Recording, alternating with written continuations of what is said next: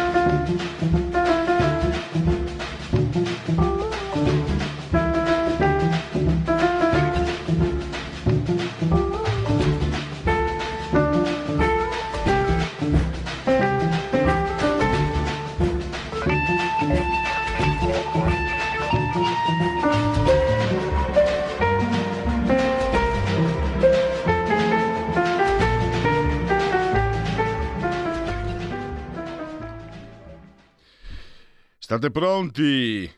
Se potete. Tra un po' arriva Mario Draghi, eh?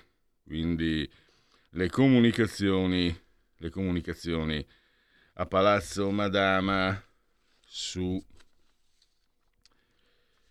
ovviamente eh, sugli sviluppi del conflitto tra Russia e Ucraina.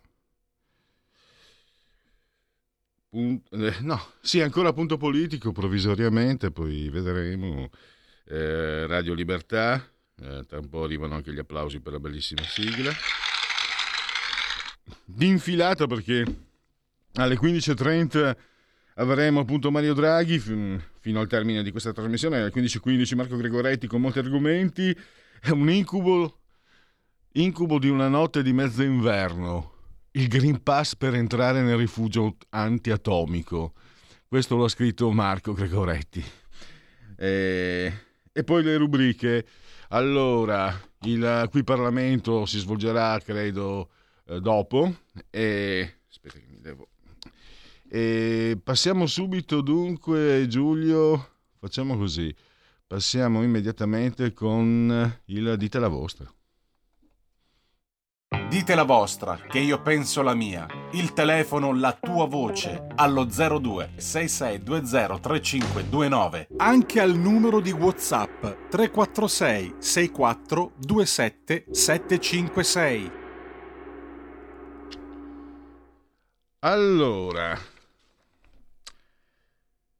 Angela Merkel è stata derubata al supermercato mentre faceva la spesa. Presi soldi e carta di credito dalla borsa. Questo è il vostro speaker corner quotidiano, molto veloce, molto rapido, molto compresso. Questo è tema libero, se volete intervenire, comunque invece questa è la proposta. Allora, A. Pare sia stato Fantomachis, il famoso ladro del Pireo. Bella Fantomachis, piace anche a te, Carnelli. Ne sono certo. B. Ehi, stava pagando i marchi. Oh. C. In arrivo sanzioni per Atene. D. Mentre vi state balocchando con queste stupidaggini cleptotautoniche, i poveri migranti vengono derubati di ogni speranza nelle cambuse delle golette ONG. Volete mica che Beppe Caccia vada a fare o cameriero? Questa è la proposta. Facciamo anche i convenevoli eh, formulaici, ricordandovi che oggi è uno dei giorni di piovoso, mese del calendario repubblicano. Salutiamo e abbracciamo forte, forte, forte, forte signora Cottiglia, signora Carmela, signora Angela. Ci ascoltano dai canali 252 740. Ci si può anche vedere, penso, potete anche vedere addirittura eh, Radio Libertà. E, e potete ascoltarla cullati dall'agido suono digitale della Radio DAB e poi potete vedere, ascoltare perché in uh, condivisione Facebook uh, eh, potete con le applicazioni iOS e Android potete vederci, ascoltarci con lo smartphone, con l'iPhone, con il tablet, mini tablet, iPad, mini iPad, Fire Television, Smart Television. Alexa, accendi Radio Libertà. Passaparola, ve ne saremo riconoscenti. E poi su internet, YouTube e eh, il portale. Cambiamo Giulione, via la condivisione e eh, vediamo adesso di entrare, visto che ho nominato il sacro portale di Radio Libertà, ne approfittiamo per ricordarvi che chi si abbona a Radio Libertà campa oltre cent'anni. Meditate gente, meditate. E eh, faccio brevissimo l'offerta, il servizio che eh, Radio Libertà vi offre gratuitamente, che da alcuni anni a questa parte anche ha moltiplicato il, la gamma, la tipologia degli, delle trasmissioni, dei contenuti, a voi non costa nulla, eh, ma costa l'azienda. Quindi se volete aiutare sostenere, fatti sentire per sostenere la tua radio, per partecipare in prima persona ai tuoi programmi preferiti, abbonati a Radio Libertà e Facile Economico e Democratico, ed eccolo lì, eccolo lì, voilà, voilà il sito e lì potete abbonarvi. E abbonarvi è un, fo- è un modo, una forma per sostenere la radio, naturalmente, ci mancherebbe, ma anche per avere qualcosa in cambio. Cosa avrete in cambio voi stessi? Ed ecco le modalità, ve lo spiego subito se ancora non lo sapete. 16 euro lo speaker corner, cioè 100 secondi, una clip di 100 secondi a vostra completa disposizione per dire quello che volete, pensate un po'. 8 euro invece il vostro nome nel grande libro degli editori di Radio Libertà, 24 euro un livello ospite, sarete intervistati dal vostro conduttore preferito, 32 euro quello che preferisco il microfono dalla parte del manico, sarete voi, livello conduttore, sarete voi a fare le domande all'ospite insieme al vostro conduttore preferito e poi il livello creator, il sommo lassù nell'empireo, 40 euro e potrete preparare addirittura insieme al vostro conduttore preferito una trasmissione con ospiti, contenuti, no, domande, eccetera, eccetera, eccetera. E direi che eh, per quanto riguarda eh, i convenevoli formulari, ah sì, convenevoli formulaici, per ricordarvi che eh, insieme al grande Giulio Cesare Carnelli eh, siamo qui a Radio Libertà in simultanea con voi quando sono scoccate le 15.11, sospesi a 31 metri sopra il livello del mare. I gradi centigradi ci parlano addirittura di 23 gradi eh, sopra lo zero, quella però è la temperatura eh, interna, mentre esternamente dovremmo essere 10 gradi, si è un po' abbassata, poi eh, sospesi, no, questo l'ho già detto, 31 metri, la pressione 1027,3 millibar, eh, convenevoli formulaici esauditi, campagna abbonamenti esaudita, manca Giulio, eh, oggi saltano i, i i genetriaci manca, manca, segui la Lega. Vediamo di fornirlo immediato lì. Segui la Lega è una trasmissione realizzata in convenzione con La Lega per Salvini Premier. Segui la Lega prima che la Lega seguisca te alla Pellegrina o segua te alla Marciana potete fare tante cose, vi potete scrivere alla Lega Salvini Premier, è molto semplice, molto semplice. 10 euro che si possono versare anche tramite PayPal senza nemmeno vi sia la necessità che siate iscritti a PayPal, poi il codice fiscale, i dati richiesti e quindi verrà recapitata la maggiore per via postale la tessera Lega Salvini Premier.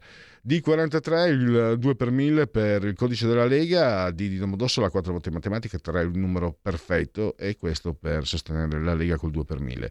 E le apparizioni, le uscite radio-televisive degli esponenti della Lega.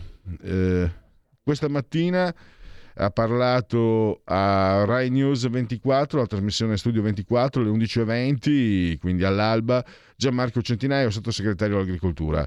Ve lo dico perché magari se mh, mm, siete interessati, se seguite anche eh, l'argomento, la materia portata avanti dall'ex ministro Centinaio, credo ci sia la possibilità di, di scaricare il podcast. Eh, dico credo perché non l'ho provato di persona. Poi alle 14.40, eh, sempre oggi, oggi è un altro giorno in Rai, quindi anche questo è passato, credo che sia anche questo in podcast, eh, Matteo Salvini in persona. Domani pomeriggio alle 17.15 Sky TG24, senatore Alberto Bagnai, la rubrica non poteva che chiamarsi Economia. E direi che adesso possiamo passare al nostro eh, prossimo ospite cioè non è un ospite, la sua trasmissione è il martedì, quindi Marco, che oggi anticipiamo perché vi ho detto dopo le 15.30 manderemo il discorso delle comunicazioni di Mario Draghi al Senato. Abbiamo Marco Gregoretti in uh, linea, lo saluto, ciao Marco e lo ringrazio. Ciao. Ciao. Allora, ci sarebbero tantissimi argomenti, restiamo un po' su quello che, che è... Il cappello che hai, ti vedo io. Ah, vedo. Sky, a lei. Allora, grazie, ti ringrazio a nome del cappello, lui è molto contento quando gli fanno i complimenti. E volevo dirti... Eh, tu, mh, mm, tra gli argomenti che hai trattato in questi giorni anche vero, c'è anche il vero movente dell'uccisione di Massimiliano Valenti, eh, hai fatto un, un, articolo riportando un tuo vecchio servizio sui eh, minatori del Sulcis, torneremo al carbone, hai ricordato che Lavrov, ministro degli, del, del, degli esteri russo, parla otto lingue ma eh, non sa vendere bibite allo stadio e quindi uno vale uno. Però io partirei, le colpe di Putin, le responsabilità di Putin ai 5 milioni di profughi ucraini, ma partirei con una frase che secondo me è fantastica. No? Io l'ho definito l'incubo di una notte di mezzo inverno, il Green Pass per entrare nei rifugi antiatomici. Partirei, è una tua frase, partirei di un tuo tweet, partirei da qui. Era, era una battuta eh, che, mi, che ma una battuta vi giuro mi è venuta di, in mente di notte perché, perché quando, quando, si, quando abbiamo capito quello che stava succedendo in Ucraina eh, con tutti i pensieri notturni voi sapete che, che la notte si pensa in maniera eh, larga no? è anche un po' paranoica, perché, però a volte si, ci si azzecca. E allora ho cominciato a pensare a tutti questi scenari tremendi e eh, a questa, a questa carta, carta, che noi dobbiamo esibire anche per andare a prendere il caffè, e io non, non sto dando giudizi, a me sembra un po' esagerato il Green Pass, però insomma adesso... E, io ho detto, eh, adesso con, con, come siamo mentalmente diventati noi così ligi e, e, caporaleschi, magari bisognerà esibire Green Pass anche per eh, entrare in un rifugio atomico. Cosa volevo dire con questo? questo mio incubo, questo mio pensiero notturno, è che noi abbiamo le testate nucleari in casa, che loro hanno le testate nucleari in casa e mi pare di capire che adesso ce le stiamo puntando a vicenda. E quindi questo scenario su cui stiamo facendo crescere i nostri figli, purtroppo questo incubo purtroppo non è fantascienza, sicuramente non succederà niente, però non è una novità, no? Chi ha qualche anno in più si ricorderà della crisi di Cuba, solo che allora, eh, quando siamo stati a un pelo dalla guerra atomica, che poi ci fu il famoso telefono rosso, il filo rosso che univa la Casa Bianca e il Cremlino, si scongiurò all'ultimo istante. I contendenti allora erano Nikita Khrushchev e, e John Fitzgerald Kennedy e oggi sono Vladimir Putin e Joe Biden, con una variante in mezzo, con una variabile in mezzo, che quello che allora era poco più che politicamente una colonia dell'Unione Sovietica, cioè la Cina, oggi è diventata la padrona del mondo. E quindi eh, i tremori notturni, questi pensieri mi hanno fatto venire in mente quella battuta che è un risvolto, come dire, comico-drammatico, perché noi stiamo qua a menarcela, a litigare, a fare manifestazioni sul Green Pass e poi dopo ci sono anche alcune volte questi nei ristoranti e nei bar che sono così felici di chiedertelo, mi esibisca il Green Io mi sono sentito, mi sono sentito, giuro, favorisca il Green Pass, mi sembrava di essere in un film di Alberto Sordi, favorisca i documenti, favorisca il Green Pass. Ok, io ho favorito il Green Pass, eh, però insomma allora mi è venuta in mente questa battuta comico-drammatica eh, in una situazione che, che, che, sta purtroppo secondo me degenerando. Ecco. E Ma tu mm, che idea ti, ti, stai facendo di, di quello che, che, è successo? Qualcuno dice che era comunque mm, già preannunciato, eh, diciamo che quello che traspare sui media occidentali è una eh, negatività totale, è ovvio anche invadi un paese, eh, però devo dire, nonostante l'azione di, di, Putin, i bombardamenti, qualcuno ha detto... Ehm, che Putin, qualcun, qualche ascoltatore di Radio Libertà ha detto Putin sta liberando eh, l'Ucraina. Io ho detto, eh, bombardare Kiev non so da cosa liberi, però, però devo essere mm, mm, rigoroso, tu me lo insegni.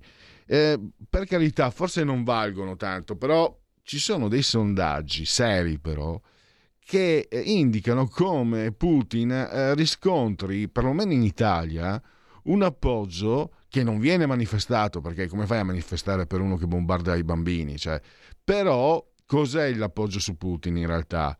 Forse non se ne rendono conto neppure coloro che lo esprimono.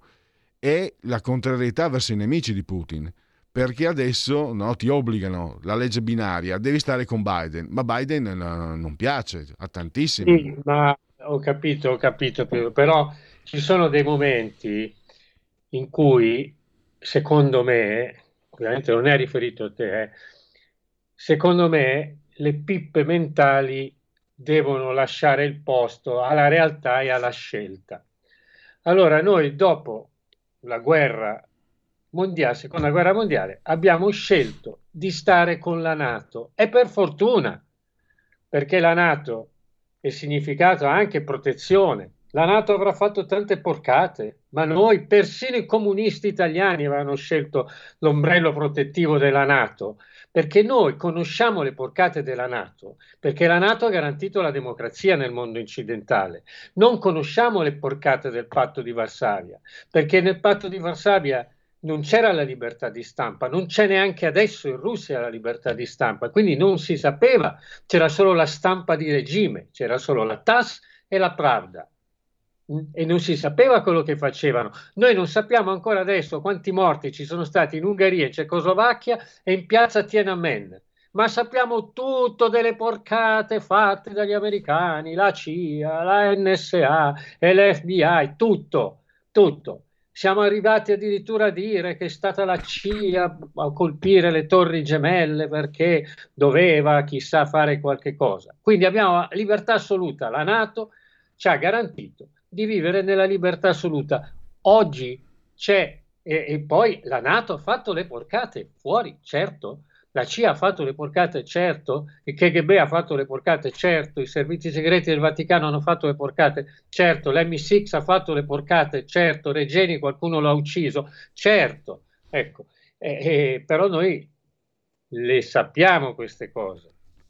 Io consiglio a tutti di, di, di, di leggere il libro sulla Politoscaia, che è andato a ficcare il naso nelle questioni cecene e una mattina uscendo di casa nel portone ha trovato quattro energumeni che l'hanno ammazzata. Vorrei che eh, fossimo consapevoli del fatto che ieri sono state fermate arrestate non so quanto, 6.000 persone che erano in piazza a dire no alla guerra, non erano in piazza a mettere le bombe, a fare gli accoltellamenti sul ponte davanti a Buckingham Palace, erano in piazza a dire no alla guerra. Sono stati arrestati. Ma ha rischiato di essere arrestato ieri il corrispondente del TG2 da Mosca. Ma sono, allora, sono d'accordo con te, io volevo capire. Sì, scusami, no, scusami, allora dobbiamo in questo momento, secondo me, fare delle scelte quando mi dicono, cioè quelli che dicono la Nato, la Nato, la Nato, preferirebbero il patto di Varsavia? Preferirebbero l'egemonia cinese? Vorrebbero a tutti i costi il comunismo mondiale? Punto, no, Ma, chiedo questo. No, e fammi, no, eh, allora forse non sono spiegato bene. Sto dicendo che no, in realtà, che in realtà no, sto eh? dicendo che il problema, almeno secondo me, è che c'è una parte dell'opinione pubblica che ha già fatto una scelta, è incredibilmente a favore di Putin. Quando io dico qui al eh. microfono, ho detto guardate che se Putin ci governasse, io non parlerei e probabilmente non parlereste neanche voi e non esisterebbe Radio Libertà. Sai, cosa, certo. sai quali sono stati, qual è stato il tenore degli interventi successivi. Io comunque sto con Putin e comunque Putin ha ragione, è comunque meglio Putin di Biden. Quindi io, voglio, io non, non, mi esprimo neanche nei giudizi, però registro che incredibilmente, e attenzione, no, ma... questo è un pubblico di Radio Libertà, non sono post-comunisti che potrebbero avere qualche revanchismo, qualche... No, qualche... Ma, c'è, ma io ho sempre detto che, che, per me il mistero, ovviamente, fino al, al giorno prima che, lui che la Russia invadesse eh, l'Ucraina, poi, poi, ti dico cosa penso di quell'operazione, eh, io ho guardato come tutti, con moltissima attenzione, la, la, la, le politiche eh, di, di Putin, perché fino al 2000 sono state politiche molto moderne, è stato lui a chiedere che la Nato si avvicinasse, è stato lui a dire caduto il muro di Berlino vogliamo diventare come voi, è stato lui. Poi sono successe delle cose e poi sono cambiate, però fino a un attimo prima ho, eh, ho osservato in maniera molto laica. Eh, è chiaro che, eh, che lui ha, rappresenta per me un mistero, un comunista un comunista che piace alla destra, che è piaciuto tanto alla destra. Mm. È piaciuto tanto alla destra. Per me questo è sempre stato un mistero. Cioè, è sicuramente un uomo abile, intelligente e forte, eh, devo abbassare il volume? No, è perché no. purtroppo se, eh, hanno telefonato ah, e, okay. e, sento il regista che parla al telefono, sento tutto sia in ah, cuffia okay, okay. No, è colpa, no, tu non c'entri, che purtroppo... No, no, forse mi sono accalorato troppo. No, no, e, no, no, no stavo, stavo, facendo il cenno al regista, perché purtroppo la no, voce un, si sente. Mistero, anche se, parla, anche se parla a voce bassa, anche se parla, lui parla a voce bassa, poverino, non è colpa sua, ma purtroppo si sente. No, Poi quando, eh... quando, c'è stato, cioè Putin è, è stato un po', eh, come dire, il, c'è, chi, c'è sicuramente chi ancora crede che lui sia una specie di unto dal Signore che ci sta liberando dal male. No, lo dicevano durante il co- quando è iniziato il Covid, verrà Putin a liberarci, Putin ha arrestato la Merkel. Non vi ricordate cosa dicevano? Perché rappresenta una specie di, di, di, di, sfogatoio di tutti quelli che, che, che, hanno, che stanno male, che, giustamente hanno patito, patiscono le ingiustizie del, del, mondo occidentale che sta decadendo e quindi provoca ingiustizie, porta via i bambini alle famiglie, ci verrà Putin a salvare. C'è un movimento di, di mamme, di, e di, anche di genitori che si sta riconoscendo, che si, di, di, che si, riconosce da sempre verso questa strana filiera che va da Putin a quel movimento sotterraneo che si chiama Q e che, e che, e che portava in qualche modo mm. a Trump. E allora si dice che Trump, se ci fosse stato Trump, non sarebbe successo, ma Trump non c'è perché doveva succedere. No? Ecco, non è che, e poi non è che Trump ave, eh, cioè Trump eh, avrebbe ribadito il ruolo degli Stati Uniti e della Nato. No? Ecco, magari eh, insomma è, è, è, una storia piena di contraddizioni, però attenzione, attenzione perché Putin sta bombardando delle città e sta uccidendo dei poveri innocenti, no? perché abbiamo adesso visto quello che sta succedendo. Cioè, per cui attenzione, attenzione, il suo è un piano di eh, espansione. Io sono dell'idea che lui sia una specie di virus in mano cinese e, e, e che sia, come posso dire, la, la, la, il cavallo di Troia della Cina per, me, per, per eh, imbavagliare l'Europa. Io questo penso. Ecco, abbiamo purtroppo solo un minuto. Volevi dire qualcosa sul, sull'Ucraina? Prima avevo capito.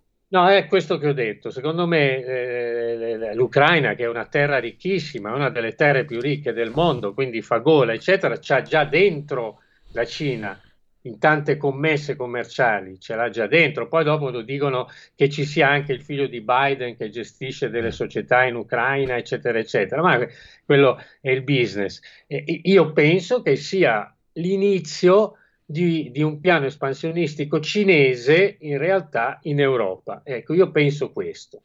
un'ultima cosa tra le, i vari argomenti che hai toccato. Insomma, ci tocca sentire in RAI, giornalisti pagati dalle nostre tasche, dire che le donne eh, ucraine sono badanti e amanti, perché Antonio Di Bella ha detto anche amanti, cioè sono delle poco di buono, sono delle zoccole. E sì. non è successo niente, l'ordine dei giornalisti niente, no, tutti, ah, certo. ma anche i giornali ma, ma anche i giornali di destra l'ha annunziata, se fosse stata di destra l'avrebbero già espulsa. Voglio dire, io mi, mi sono fatto questa domanda. Che cosa serve una badante per guadagnare 1000 euro al mese? Deve avere molto coraggio, stomaco molto forte, dedizione H24 e molta forza fisica. Che cosa serve a, a, a Lucia Annunziata per guadagnare 1000 euro al giorno? Essere capace di dire a Berlusconi voi siete impresentabili. Ecco.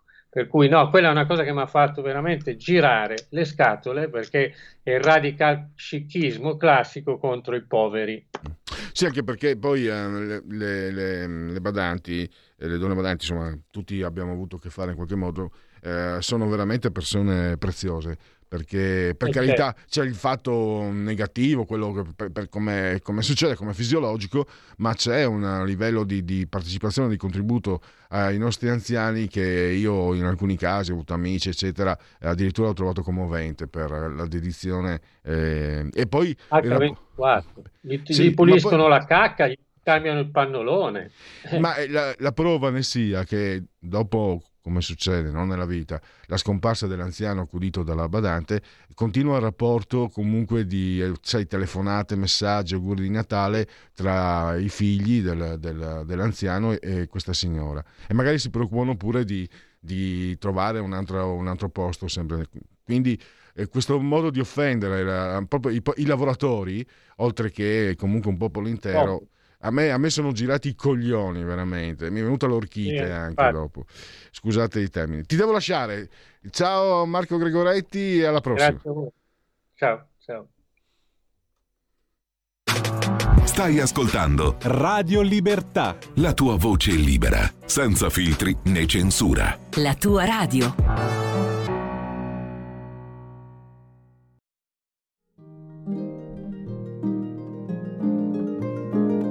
Cari ascoltatori, vi ricordiamo che l'angolo della musica classica, condotto in studio da Auretta Pierotti Cei, cambia orario. Andrà in diretta ogni sabato a partire dalle 13.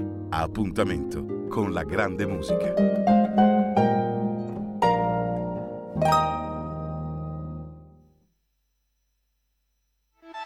Stai ascoltando Radio Libertà, la tua voce libera senza filtri né censure, la tua radio.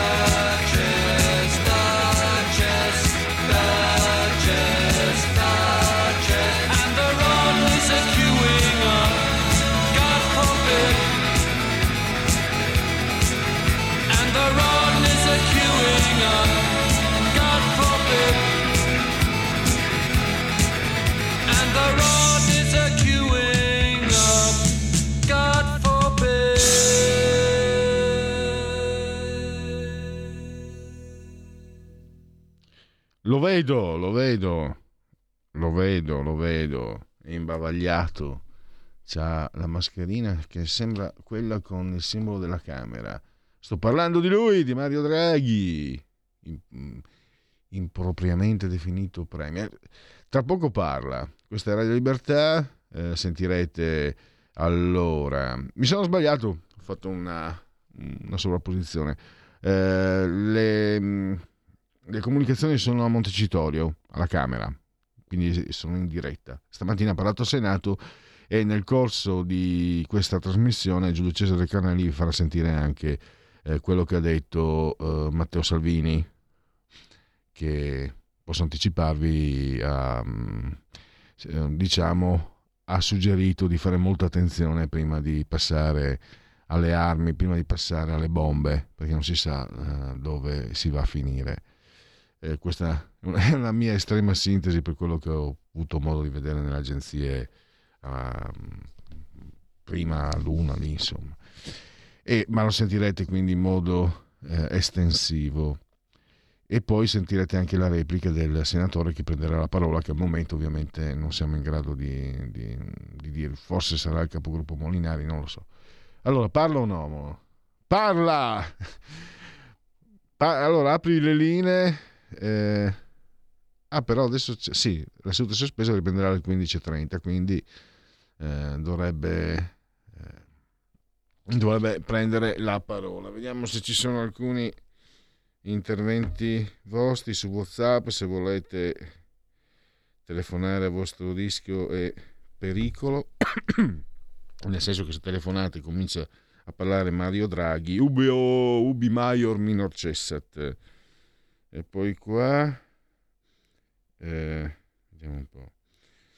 Eh, vivere in un paese in cui non si può salire su un treno, entrare in un ufficio pubblico, andare all'università se non si possiede un pezzo di carta che però non è assolutamente obbligatorio, è surreale, inquietante. E poi aggiunte questo messaggio, grazie Salvini. E poi vediamo un po'. Eh, allora, eh, libertà di stampa, siete ridicoli. Parlate seriamente del Donbass. Otto anni di massacri da parte del governo filo-atlantista NATO. La maggior parte dei programmi di questa radio sono peggio del mainstream. Asserviti al nazi Draghistan, deludente come la Lega. Chi è qua che, che, che scrive sta roba? Eh, va bene. Nazi Draghistan. Eh, eh, dove, chissà dove l'ha letta. allora, costui. Eh, vabbè, che, che vedevo di.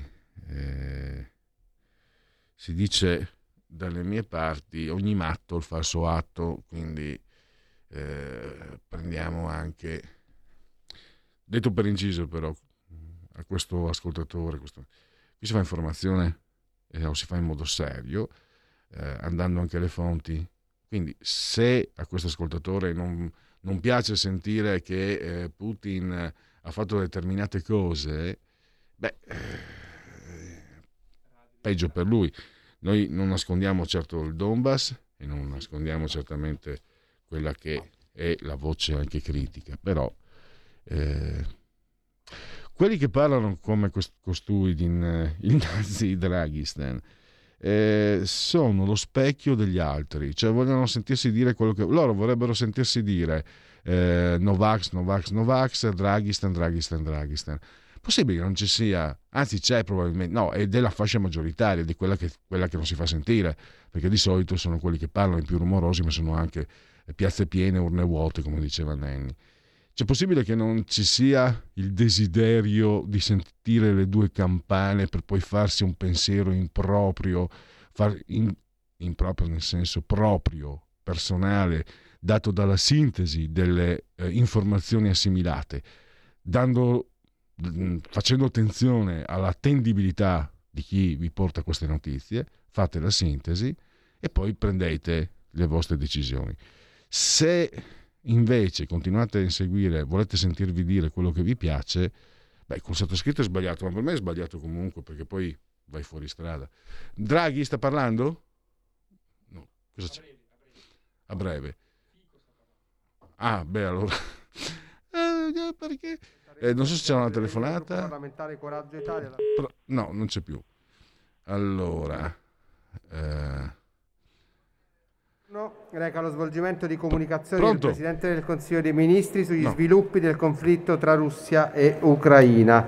Ah, la ripartizione dei tempi riservati alla discussione è pubblicata nell'allegato A resoconto della seduta del 28 febbraio 2022. Ha facoltà di parlare il Presidente del Consiglio dei Ministri Mario Draghi. Colleghi, per favore silenzio. Colleghi.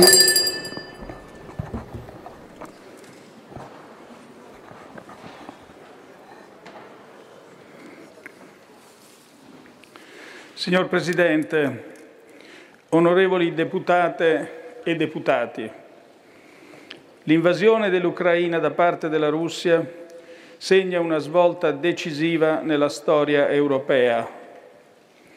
Negli ultimi decenni molti si erano illusi che la guerra non avrebbe più trovato spazio in Europa, che gli orrori che avevano caratterizzato il Novecento fossero mostruosità irripetibili, che l'integrazione economica e politica che avevamo perseguito con la creazione dell'Unione Europea ci mettesse a riparo dalla violenza, che le istituzioni multilaterali create dopo la Seconda Guerra Mondiale fossero destinate a proteggerci per sempre. In altre parole, che potessimo dare per scontate le conquiste di pace, di sicurezza, di benessere che le generazioni che ci hanno preceduto avevano ottenuto con enormi sacrifici. Le immagini che ci arrivano da Kiev, da Kharkiv, da Maripol e dalle altre città dell'Ucraina in lotta per la libertà dell'Europa segnano la fine di queste illusioni. L'eroica resistenza del popolo ucraino, del suo presidente Zelensky, ci mettono davanti una nuova realtà e ci obbligano a compiere scelte fino a pochi mesi fa impensabili. Voglio ribadire ancora una volta tutta la mia solidarietà, quella del governo e degli italiani, al presidente Zelensky, al governo ucraino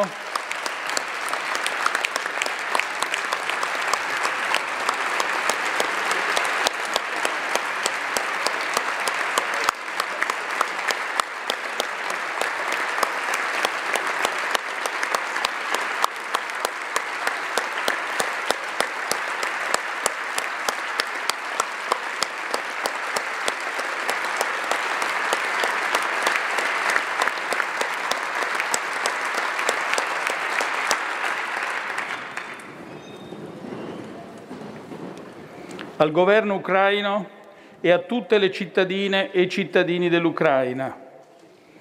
Voglio inoltre esprimere vicinanza alle 236.000 persone di nazionalità ucraina presenti in Italia che vivono giorni drammatici per il destino dei propri cari.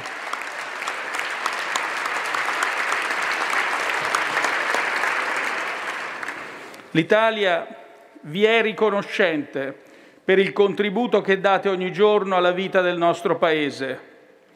Siamo al vostro fianco nel dolore che avvertiamo di fronte alla guerra, nell'attaccamento alla pace, nella determinazione comune ad aiutare l'Ucraina a difendersi.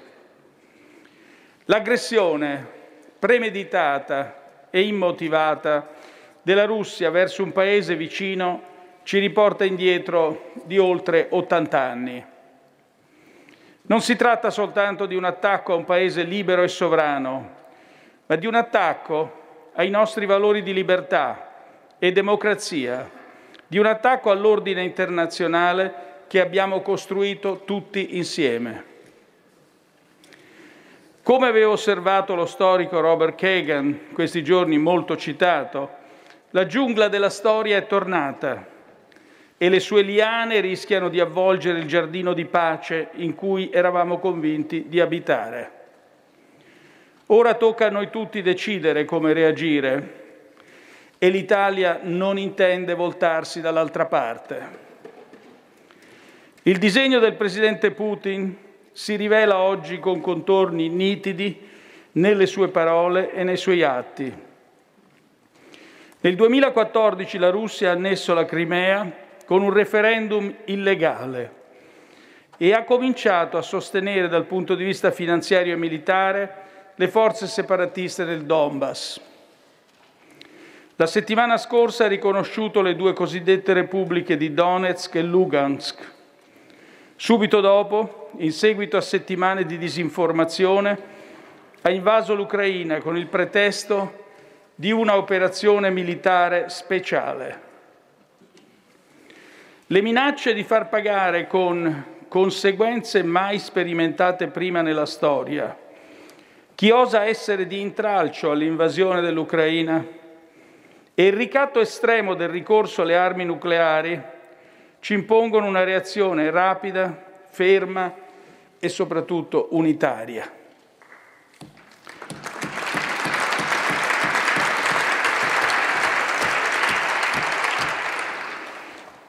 Tollerare una guerra d'aggressione nei confronti di uno Stato sovrano europeo vorrebbe dire mettere a rischio in maniera forse irreversibile la pace e la sicurezza in Europa. Non possiamo lasciare che questo accada. Mentre condanniamo la posizione di Putin, dobbiamo ricordarci che questo non è uno scontro contro la nazione e i cittadini russi, molti dei quali non approvano le azioni del loro governo.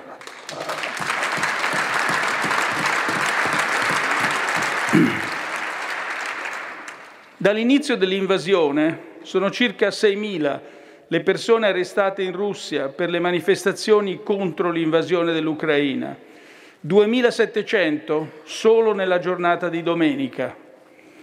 Ammiro il coraggio di chi vi prende parte. Il Cremlino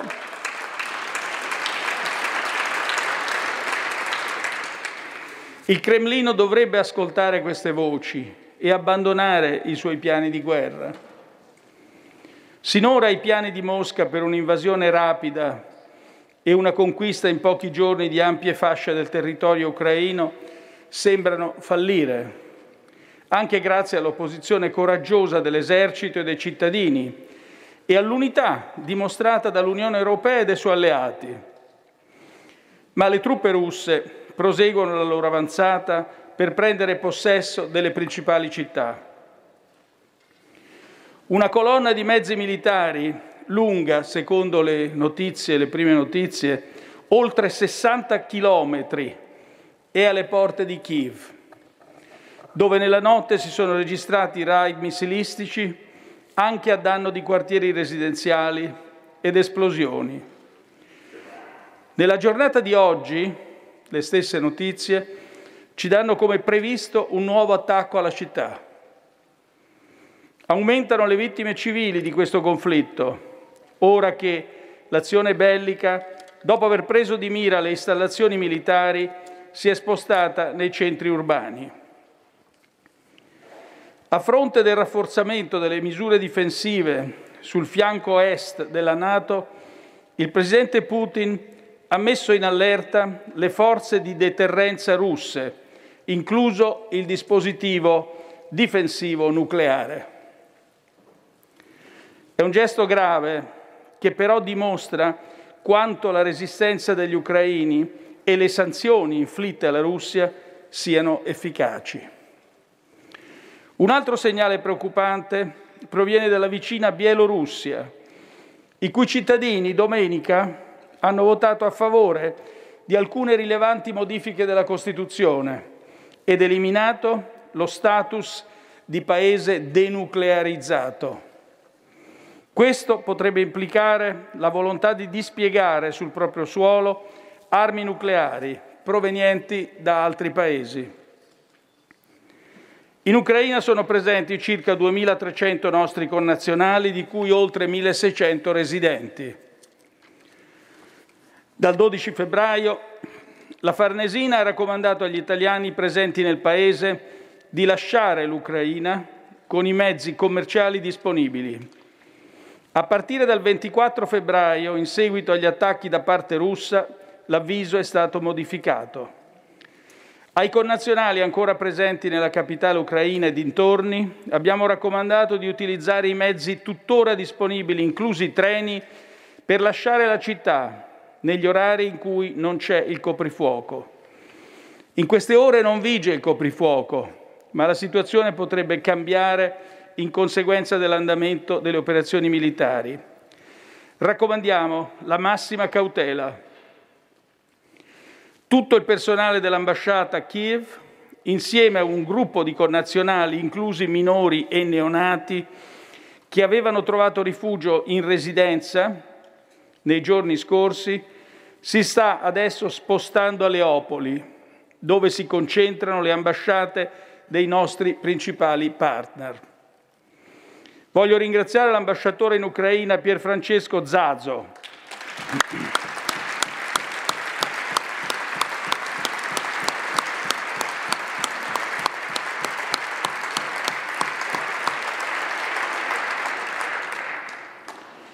Voglio ringraziare anche il personale dell'ambasciata per lo spirito di servizio, la dedizione, il coraggio mostrati in questi giorni drammatici.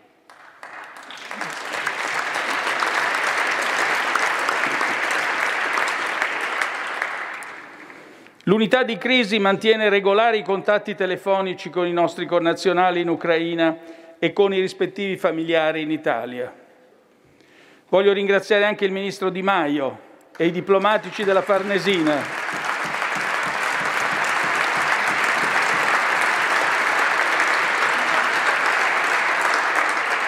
E i diplomatici della Farnesina per l'incessante lavoro a sostegno dei nostri cittadini. L'Italia è impegnata in prima linea per sostenere l'Ucraina dal punto di vista umanitario e migratorio in stretto coordinamento con i partner europei e internazionali. La situazione umanitaria nel Paese è sempre più grave. L'Ufficio delle Nazioni Unite per il coordinamento degli affari umanitari ha stimato in 18 milioni il numero di persone che potrebbe necessitare di aiuti umanitari nei prossimi mesi. L'Alto Commissario delle Nazioni Unite per i rifugiati stima che gli sfollati interni potrebbero raggiungere una cifra tra i 6 e i 7 milioni e mezzo e i rifugiati in generale tra i 3 e i 4 milioni. Sono stimate in circa 400.000 le persone che hanno lasciato l'Ucraina in direzione principalmente dei paesi vicini. Nella recente teleconferenza del G7 alla presenza anche di Polonia e Romania, ho detto che l'Italia farà di tutto per aiutare i paesi vicini a gestire l'impatto di questa gigantesca migrazione.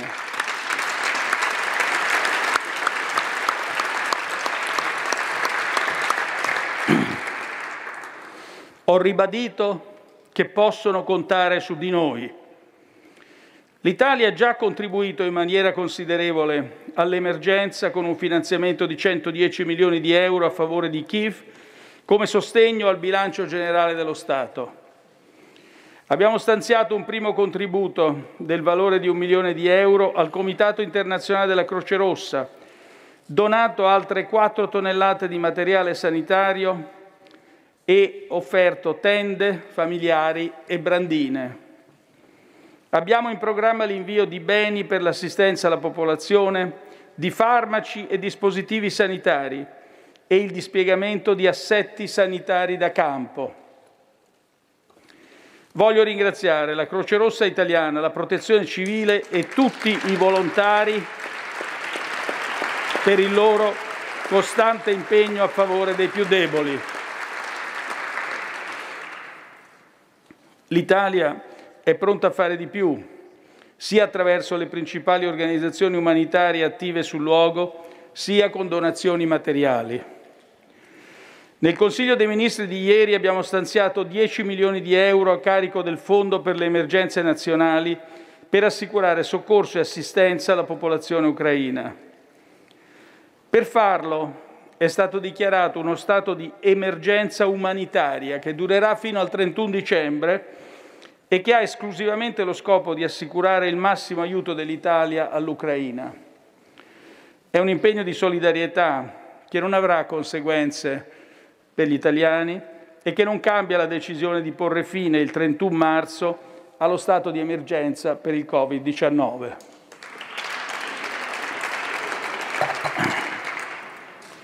Per quanto riguarda i rifugiati, siamo impegnati nell'attivazione di corridoi speciali per i minori orfani, perché possano raggiungere il nostro Paese al più presto e in sicurezza. Domenica, nel Consiglio straordinario dei ministri dell'interno dell'Unione Europea, è stata valutata la possibilità che l'Italia sostiene di applicare per la prima volta la direttiva sulla protezione temporanea, prevista in caso di afflusso massiccio di sfollati. Questa direttiva garantirebbe ai cittadini ucraini in fuga di soggiornare nell'Unione Europea per un periodo di un anno rinnovabile ed eviterebbe di dover attivare onerose procedure di asilo dopo i 90 giorni di soggiorno senza visto. La direttiva porterebbe inoltre gli Stati membri a indicare la propria capacità di accoglienza e a cooperare tra loro per il trasferimento della residenza delle persone da uno Stato all'altro. Il Ministero dell'Interno sta lavorando alla predisposizione di apposite norme sull'accoglienza degli sfollati, degli sfollati ucraini nelle strutture nazionali. Faremo la nostra parte, senza riserve, per garantire la massima solidarietà. Abbiamo già instaurato un dialogo con le agenzie delle Nazioni Unite competenti per individuare le priorità di intervento e procedere con l'elaborazione di progetti di assistenza ai rifugiati nei paesi vicino all'Ucraina. Intendiamo rendere più facile l'esame delle domande di protezione internazionale che verranno presentate. In seguito all'intensificarsi dell'offensiva russa, abbiamo adottato una risposta sempre più dura e punitiva nei confronti di Mosca. Sul piano militare, il comandante supremo alleato in Europa ha emanato l'ordine di attivazione per tutti e cinque i piani di risposta graduale che ho illustrato la settimana scorsa. Questo consente di mettere in atto direttamente la prima parte dei piani e incrementare la postura di deterrenza sul confine orientale dell'Alleanza con le forze già a disposizione. Mi riferisco al passaggio delle unità attualmente schierate in Lettonia, alla quale l'Italia contribuisce con 239 militari. Per quanto riguarda le forze navali, sono già in navigazione sotto il comando NATO.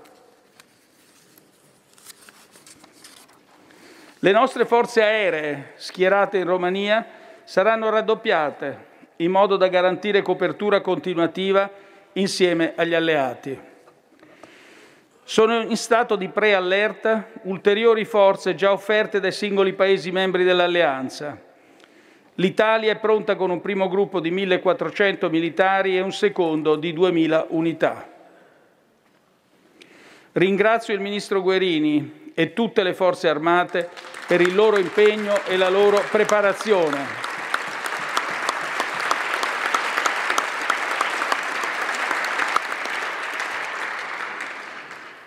Dopo il ruolo centrale che le forze armate hanno avuto durante la pandemia, voglio esprimere di nuovo il riconoscimento del Paese. L'Italia ha risposto all'appello del presidente Zelensky che aveva chiesto equipaggiamenti, armamenti e veicoli militari per proteggersi dall'aggressione russa.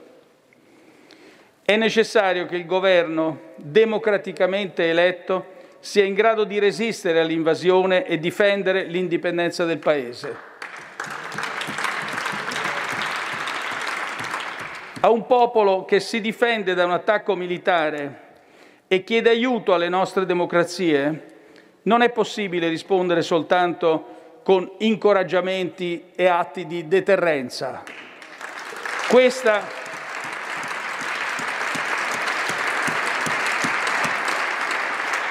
questa è la posizione italiana la posizione dell'Unione Europea, la posizione dei nostri alleati. Questa convergenza è il frutto di una intensa attività diplomatica. Venerdì ho preso parte a un vertice dei capi di Stato e di governo della Nato, in cui ho ribadito che l'Italia è pronta a fare la propria parte e a mettere a disposizione tutte le forze necessarie. Il giorno successivo ho avuto un colloquio telefonico con il presidente ucraino Zelensky, al quale ho confermato il pieno sostegno dell'Italia. Gli ho anticipato la nostra intenzione di aiutare l'Ucraina a difendersi dalla Russia e gli ho ribadito il nostro convinto sostegno alla posizione dell'Unione Europea sulle sanzioni. Lunedì pomeriggio ho partecipato alla videoconferenza di cui vi dicevo prima con i leader del G7, della Polonia e della Romania, i presidenti della Commissione europea e del Consiglio europeo e con il segretario generale della Nato. In questi incontri l'Unione europea e gli alleati. Stai ascoltando Radio Libertà. La tua voce libera, senza filtri né censura. La tua radio e un numero importante di, di entità e di individui, inclusi il presidente Putin e il ministro Lavrov. Sul piano finanziario, le misure restrittive adottate impediranno alla Banca Centrale russa di utilizzare le sue riserve internazionali per ridurre l'impatto delle nostre sanzioni. Nell'ambito dell'Unione Europea si sta lavorando a misure volte alla rimozione dal sistema SWIFT di alcune banche russe. Questo pacchetto ha inflitto già costi molto elevati a Mosca. Nella sola giornata di lunedì il rublo ha perso circa il 30% del suo valore rispetto al dollaro. La borsa di Mosca è chiusa da ieri e la banca centrale russa ha più che raddoppiato i tassi di interesse, passati dal 9,5 al 20% per provare a limitare il rischio di fughe di capitali. Stiamo approvando forti misure restrittive anche nei confronti della Bielorussia, visto il suo crescente coinvolgimento nel conflitto. La Russia ha subito anche un durissimo boicottaggio sportivo, con l'annullamento di tutte le competizioni con squadre russe in ogni disciplina. L'Italia è pronta a sanzioni aggiuntive ove fossero necessarie. In particolare, ho proposto di prendere ulteriori misure mirate contro gli oligarchi. L'ipotesi è quella di creare un registro internazionale pubblico di quegli oligarchi con un patrimonio superiore ai 10 milioni di euro. Ho poi proposto di intensificare ulteriormente la pressione sulla Banca centrale russa e di chiedere alla Banca dei regolamenti internazionali, che ha sede in Svizzera, di partecipare alle sanzioni. Allo stesso tempo è essenziale mantenere aperta la via del dialogo con Mosca. Ieri delegazioni russe e ucraine si sono incontrate in Bielorussia, al confine con l'Ucraina. Auspichiamo il successo di questo negoziato, anche se siamo realistici sulle sue prospettive. Ai cittadini italiani che sono preoccupati per le conseguenze di questo conflitto, voglio dire che il Governo è al lavoro incessantemente per contrastare le possibili ricadute per il Paese. Il Ministero dell'Interno ha emanato le direttive in merito alle misure di vigilanza a protezione degli obiettivi sensibili. Per gli aspetti legati ai controlli di sicurezza e dei rifugiati, il Governo ha attivato tutti i meccanismi nazionali e di coordinamento internazionale per monitorare le potenziali minacce. Il deterioramento delle relazioni tra la Russia l'Unione Europea e la Nato ha reso ancora più aggressiva la postura di Mosca verso l'Occidente in ambito cibernetico e sul fronte della disinformazione. La Russia infatti ha accentuato le sue attività ostili nei confronti dei paesi dell'Unione Europea e della Nato. Con l'intento di minare la nostra coesione e capacità di risposta. È stato attivato un apposito nucleo per la cybersicurezza per condividere le informazioni raccolte e al suo interno è stato istituito un tavolo permanente dedicato alla crisi in atto. Voglio ringraziare il Ministro dell'Interno Lamorgese, il, il Sottosegretario Gabrielli e tutte le forze dell'ordine per il loro lavoro a difesa dei cittadini.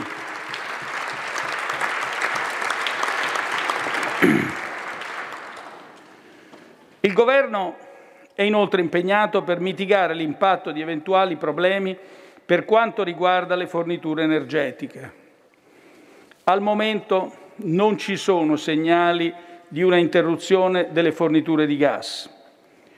Tuttavia è importante valutare ogni evenienza, visto il rischio di ritorsioni e di un possibile inasprimento delle sanzioni. L'Italia importa circa il 95% del gas che consuma e oltre il 40%, 43 o 45%, proviene dalla Russia. Nel breve termine, anche una completa interruzione dei flussi di gas dalla Russia a partire dalla prossima settimana non dovrebbe di per sé comportare seri problemi. L'Italia ha ancora 2 miliardi e mezzo di metri cubi di gas negli stoccaggi e l'arrivo di temperature più miti dovrebbe risultare in una significativa riduzione dei consumi da parte delle famiglie. La nostra previsione è che saremo in grado di assorbire eventuali picchi di domanda attraverso i volumi in stoccaggio e altra capacità di importazione.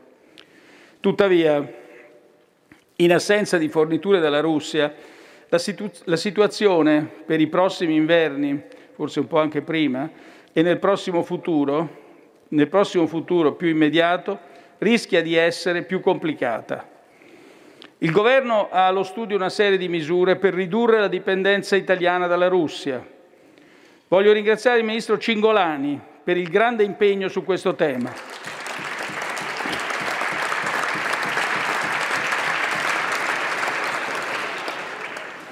Le opzioni al vaglio perfettamente compatibili con i nostri obiettivi climatici riguardano prima di tutto le importazioni di gas da altri fornitori, come l'Algeria o l'Azerbaigian.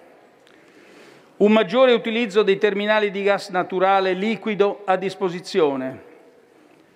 Eventuali incrementi temporanei nella produzione termoelettrica a carbone o petrolio, che non prevederebbero comunque l'apertura di nuovi impianti se necessario, sarà opportuno adottare una maggiore flessibilità sui consumi di gas, in particolare nel settore industriale e quello termoelettrico.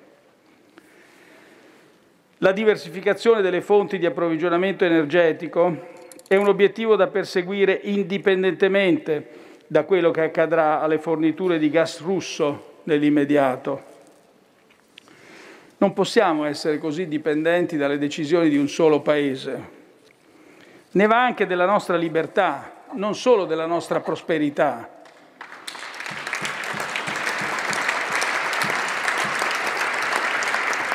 Per questo dobbiamo prima di tutto puntare su un aumento deciso della produzione di energie rinnovabili, come facciamo ad esempio nell'ambito del programma Next Generation EU. Dobbiamo continuare a semplificare le procedure per i progetti onshore e offshore, come stiamo già facendo, e investire sullo sviluppo del biometano. Ma il gas rimane un utile mezzo per affrontare la transizione. Dobbiamo ragionare su un aumento della nostra capacità di rigassificazione e su un possibile raddoppio della capacità del gasdotto TAP.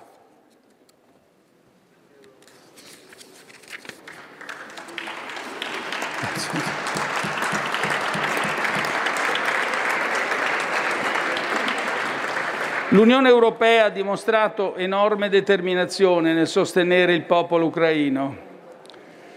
Nel farlo ha assunto decisioni senza precedenti nella sua storia, come quella di acquistare e rifornire di armi un paese in guerra.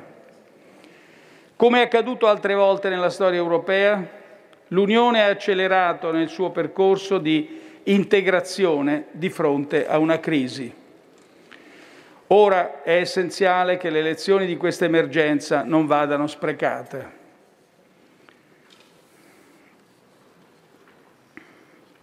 In particolare, è necessario procedere spediti sul cammino della difesa comune per acquisire una vera autonomia strategica che sia complementare all'Alleanza Atlantica.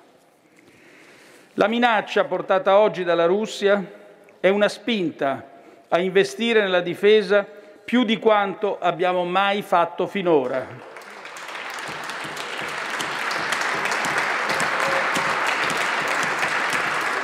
Possiamo scegliere se farlo a livello nazionale oppure europeo. Il mio auspicio è che tutti i Paesi scelgano di adottare sempre più un approccio comune, un investimento nella difesa europea e anche un impegno a essere alleati. Lo straordinario afflusso di rifugiati che ha già incominciato ad arrivare dall'Ucraina ci obbliga poi a rivedere le politiche di immigrazione che ci siamo dati come Unione Europea in passato l'Unione si è dimostrata miope nell'applicare dei regolamenti datati. L'Italia è pronta a fare la sua parte per ospitare chi fugge dalla guerra e per aiutarlo a integrarsi nella società. I valori europei dell'accoglienza e della fratellanza devono valere oggi più che mai.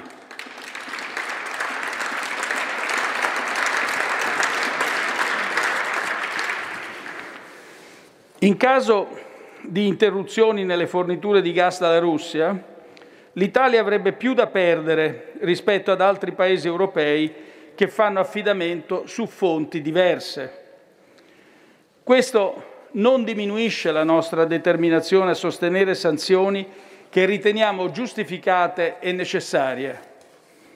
È però importante muoverci nella direzione di un approccio comune per lo stoccaggio e l'approvvigionamento di gas Farlo permetterebbe di ottenere prezzi più bassi dai Paesi produttori e assicurarci vicendevolmente in caso di shock isolati.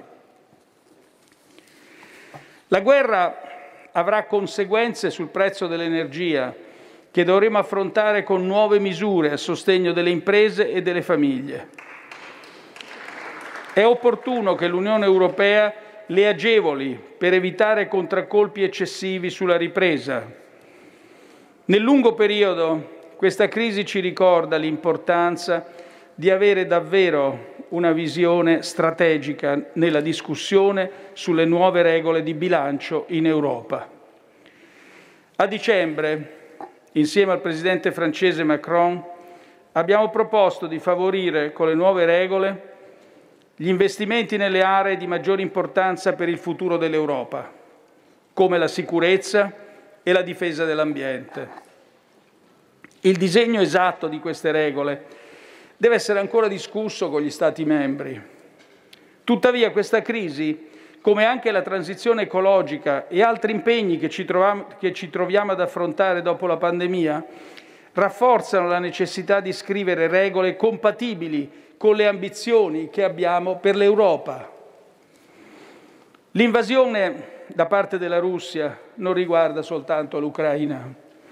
È un attacco alla nostra concezione dei rapporti tra Stati basata sulle regole e sui diritti. Non possiamo lasciare che in Europa si torni ad un sistema dove i confini sono disegnati con la forza e dove la guerra è un modo accettabile per espandere la propria area di influenza. Il rispetto della sovranità democratica è una condizione è la condizione per una pace duratura. Ed è, ed è nel cuore del popolo italiano che, come disse Alcide De Gasperi, è pronto ad associare la propria opera a quella di altri paesi per costruire un mondo più giusto e più umano. La lotta che appoggiamo oggi i sacrifici che compiremo domani sono una difesa dei nostri principi e del nostro futuro. Ed è per questo che oggi chiedo al Parlamento il suo sostegno. Grazie. La tua radio è ascoltabile anche con la televisione in digitale. Sul telecomando della televisione digitale o del tuo ricevitore digitale puoi scegliere se vedere la TV o ascoltare la radio. Risintonizza i canali radio e troverai anche Radio Libertà, canale 252. Radio Libertà, abbiamo appena finito di ascoltare le parole di Mario Draghi, ha appena concluso il suo intervento, ora in attesa della replica affidata a un deputato della Lega vi facciamo sentire quello che ha detto oggi in Senato Matteo Salvini. Buon ascolto. di parlare il senatore Salvini, ne ha facoltà. Grazie Presidenti. Spero di non eh, usare tutti i dieci minuti perché la guerra è un tema così grande che non permette divisioni o polemiche politiche. Per cui è frustrante rendersi conto che anche di fronte a, alla più grande tragedia a cui l'uomo sta assistendo in questo momento ci sia qualche piccolo giornalista o qualche piccolo parlamentare che riesce a buttarla in polemica politica interna. Dimostriamoci, uomini e donne, fermiamo la guerra, poi ci ridivideremo dopo, però riuscire a polemizzare anche in un momento grave come questo non rende onore a questo Parlamento, alla classe politica e giornalistica italiana. Quindi io penso che dobbiamo dare un bel segnale. Eh, complimenti Presidente Draghi al nostro totale mandato. Un'unica riflessione, è sempre il tempo della diplomazia. Non c'è un tempo in cui non occorra dialogare. Oggi, ieri, domani è il tempo della diplomazia, perché purtroppo la storia insegna che alle bombe, se si risponde con le bombe, non si sa mai dove si va a finire. È sempre il tempo della diplomazia. Noi dobbiamo domandarci a ogni os- nostra azione corrisponde una reazione, evidentemente questo non vuol dire che dobbiamo aver paura di fare qualcosa in previsione della controreazione. Però ogni nostro gesto deve avere una domanda a monte.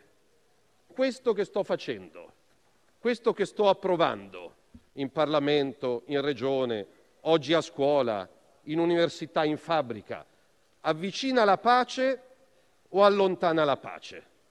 Quindi prima di fare qualsiasi scelta, qualsiasi dichiarazione mi devo domandare, al di là dei colori politici destra, sinistra, quello che sto facendo e dicendo avvicina la pace e la fine del conflitto o allontana la pace e la fine del conflitto?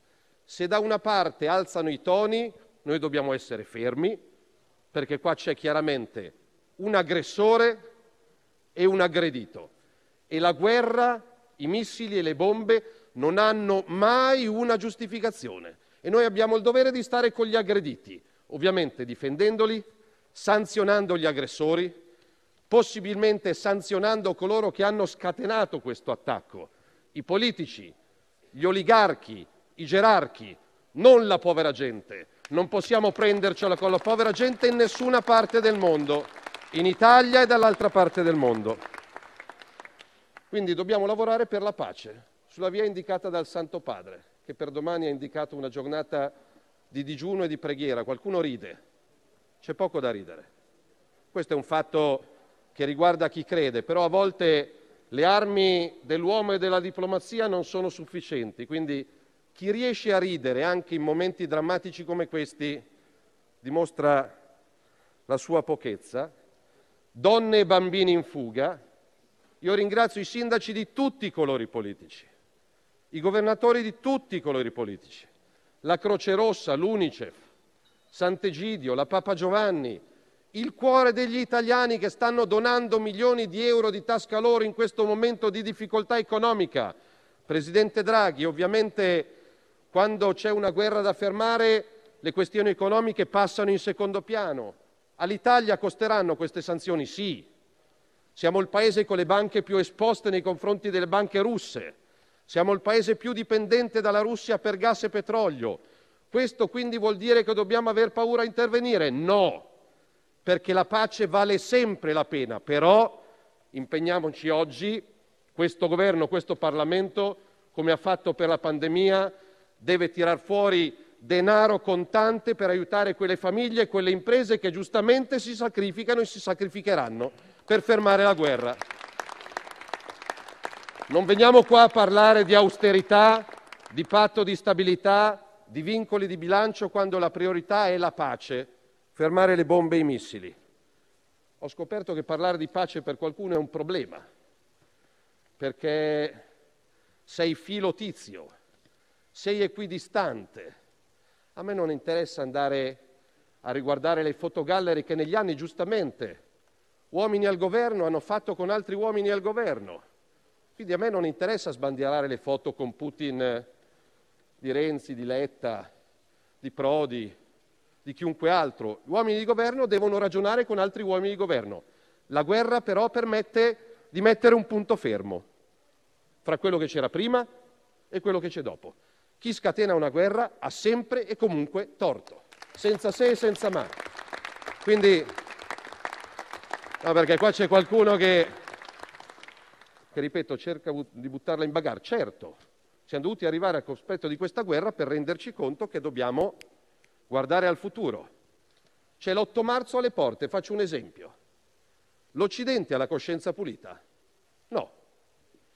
Io l'8 marzo penso che accetterò l'invito dell'ambasciata dell'Afghanistan perché l'Occidente ha lasciato centinaia di migliaia di armi e munizioni in base ai terrorismi islamici talebani e oggi, mentre noi stiamo qua giustamente a difendere con i nostri corpi con nostra, la nostra testa e il nostro cuore quei bimbi e quelle donne in fuga dall'Ucraina, abbiamo abbandonato le donne in mano ai talebani che contano meno che zero. Non ci sono donne che valgono di più e donne che valgono di meno. Qua non è la questione di mettere una A in fondo al nome e cambiare il sostantivo o l'aggettivo. Qua va difesa la libertà, la pace, ovunque. Qualcuno ha sbagliato perché evidentemente se, se l'Occidente abdica al suo ruolo e alla sua battaglia per la democrazia, la vita e la libertà, poi chi usa la forza come arma di mediazione politica ne approfitta. Io oggi ho mandato un messaggio ai tanto vituperati anche in questa sala, spesso e volentieri, vituperati, attaccati e sanzionati, che adesso hanno sulle loro spalle la stragrande parte dell'accoglienza sacrosanta di chi scappa da quella guerra. Ho mandato un messaggio al Premier della Polonia e al Premier dell'Ungheria ringraziandoli per il grande sforzo di accoglienza umanitaria che stanno facendo.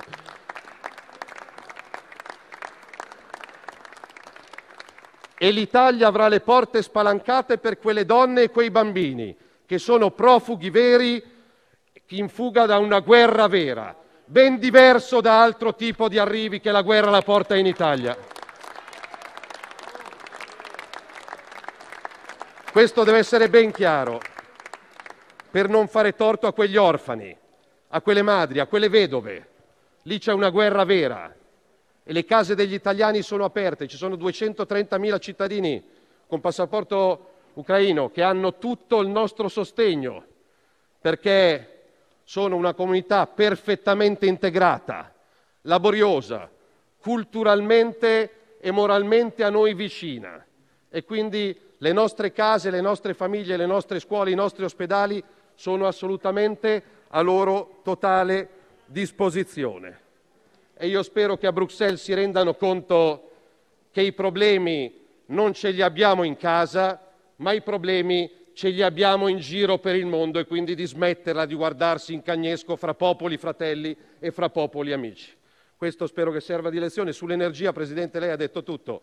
A furia di no dipendiamo da altri, abbiamo dato le chiavi di casa nostra in mano ad altri, io sono terrorizzato quando sento il nucleare applicato alla guerra, però questo ci serva da lezione, il nucleare pulito e sicuro che riscalda le scuole, gli asili e gli ospedali è fondamentale anche per l'Italia.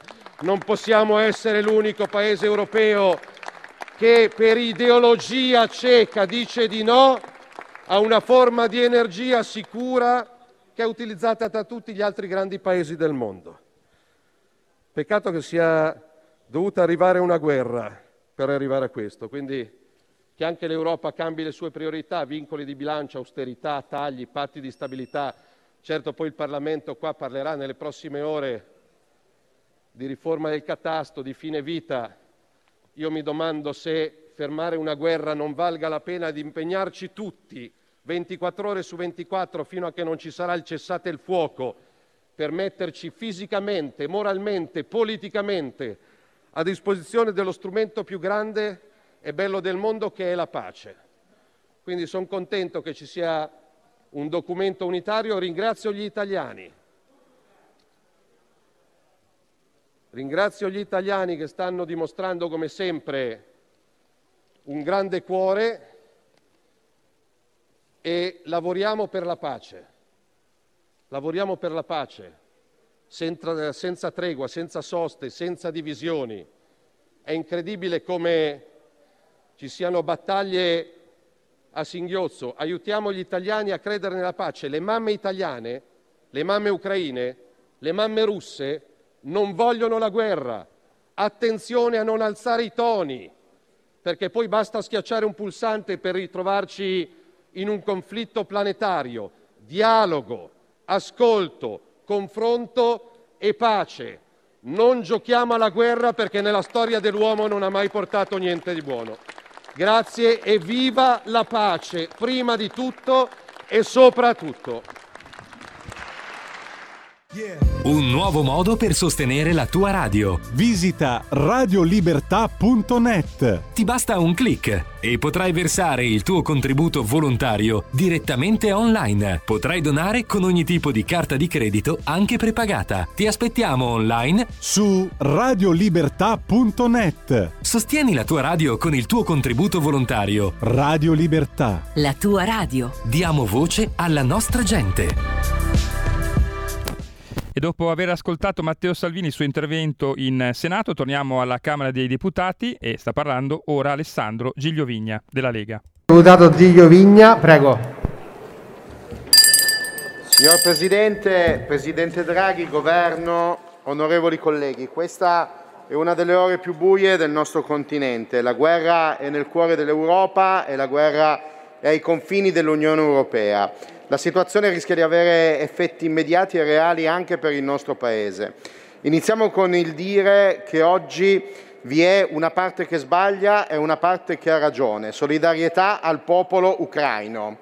Se la geopolitica è una materia complessa, quando piovono le bombe e le persone scappano loro, dalle loro città, l'analisi diventa molto semplice. Chi attacca è in torto e chi si difende ha ragione. La Russia è diventata per colpa delle scelte scellerate di Putin un paria a livello internazionale. Le condanne sono state pressoché unanimi da tutto il mondo politico occidentale, dalla scienza allo sport, alla finanza. La Russia è un paese isolato. Noi oggi da, quel, da quest'Aula, dall'Aula della Camera dei Deputati, signor Presidente Draghi, lanciamo l'appello ai moltissimi russi che in questi giorni stanno coraggiosamente protestando in piazza, alle opposizioni, al mondo delle imprese russe spaventate, al mondo della cultura e dell'arte. La vostra protesta è giusta, continuate a fare sentire la vostra voce. Il mondo è con voi. L'Unione Europea e il nostro Paese hanno aperto le porte ai profughi in fuga dalla guerra. E proprio quei paesi che fino a ieri, tacciati da Bruxelles di essere insensibili sull'accoglienza, si sono dimostrati in prima linea e si stanno attivando con tutti i loro mezzi. Nel nostro Paese i primi a predisporre progetti di accoglienza sono stati alcuni dei nostri sindaci. Orgogliosamente rilevo e porto all'attenzione dell'Aula che gli amministratori della Lega sono stati velocissimi. Le prime famiglie sono arrivate ieri, accolte dal grande cuore delle nostre comunità. Su questo punto Matteo Salvini è stato chiaro, massima accoglienza per chiunque riesce a raggiungere il nostro Paese. La Lega, Presidente Draghi, è d'accordo a qualsiasi azione intrapresa dal Governo. La condanna deve essere unanime, le azioni congiunte. Quando persino la neutrale Svizzera prende posizioni e attua meccanismi per isolare Mosca, è chiaro che il momento non accetta tentennamenti. e quindi sì alle sanzioni e all'esclusione della Russia dallo SWIFT, ma sia chiaro che l'Europa dovrà fare la sua parte per sostenere il mondo delle imprese e del lavoro italiano, già fortemente provato dal Covid. Nella risoluzione unitaria vi è il mandato a lei di chiedere all'Unione Europea un'ulteriore sospensione del patto di stabilità e l'istituzione di un fondo europeo compensativo per gli Stati maggiormente colpiti dall'effetto delle sanzioni. Anche la salvaguardia delle imprese e del lavoro italiano è una questione di interesse nazionale. Ci aspettiamo che l'Europa agisca in modo pragmatico, serio e deciso, senza voli pindarici. Oggi noi in Europarlamento votiamo la risoluzione per concedere all'Ucraina lo status di candidato all'Unione Europea, una dichiarazione di principio. Poco serie ci sono sembrate invece le dichiarazioni di ieri della Presidente Ursula von der Leyen, poi smentite in realtà in serata sull'ingresso immediato dell'Ucraina nell'Unione Europea. Rimaniamo sulla realtà. In molte occasioni le abbiamo ricordato, signor Presidente Draghi, l'importanza di trovare una via all'indipendenza energetica del nostro Paese. Oggi questo va fatto in tempi rapidissimi. In tempi ancora più rapidi vanno trovate fonti di approvvigionamento alternative. Il nostro Paese non si può fermare neanche un giorno. Nell'immediato futuro eventualmente riattivare le centrali a carbone e poi di sicuro le rinnovabili, ma non basta, signor Presidente Draghi. E ancora un sistema di termovalorizzatori e infine aprirsi al nucleare civile di ultima generazione. Signor Presidente, signor Presidente Draghi, ribadiamo che siamo con lei, con il Governo e con il mondo occidentale. La Lega di Matteo Salvini metterà tutta la sua forza politica al servizio di questa causa, al servizio della pace. Siamo pronti a fare la nostra parte insieme al Paese, insieme all'Europa, l'Unione Europea, al G7, alla Nato, all'ONU e naturalmente alla Santa Sede. Siamo per la pace, per la pace e per il dialogo, preoccupati dalla postura della Cina, dalle posizioni che ha avuto, che ha e che avrà in questa situazione. Allora, signor Presidente e onorevoli colleghi, la Lega crede fortemente nell'azione diplomatica, accompagnata sì e certamente dalle azioni forti che sta prendendo il nostro Paese insieme al mondo libero.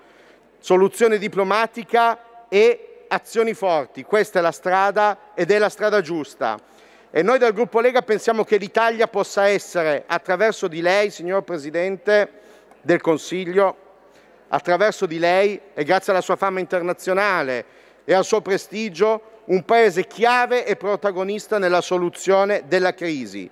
E quindi, signor Presidente Draghi, le stiamo chiedendo di mettersi in gioco in prima persona e di chiedere ai partner europei di essere lei per l'Europa l'uomo della soluzione del conflitto.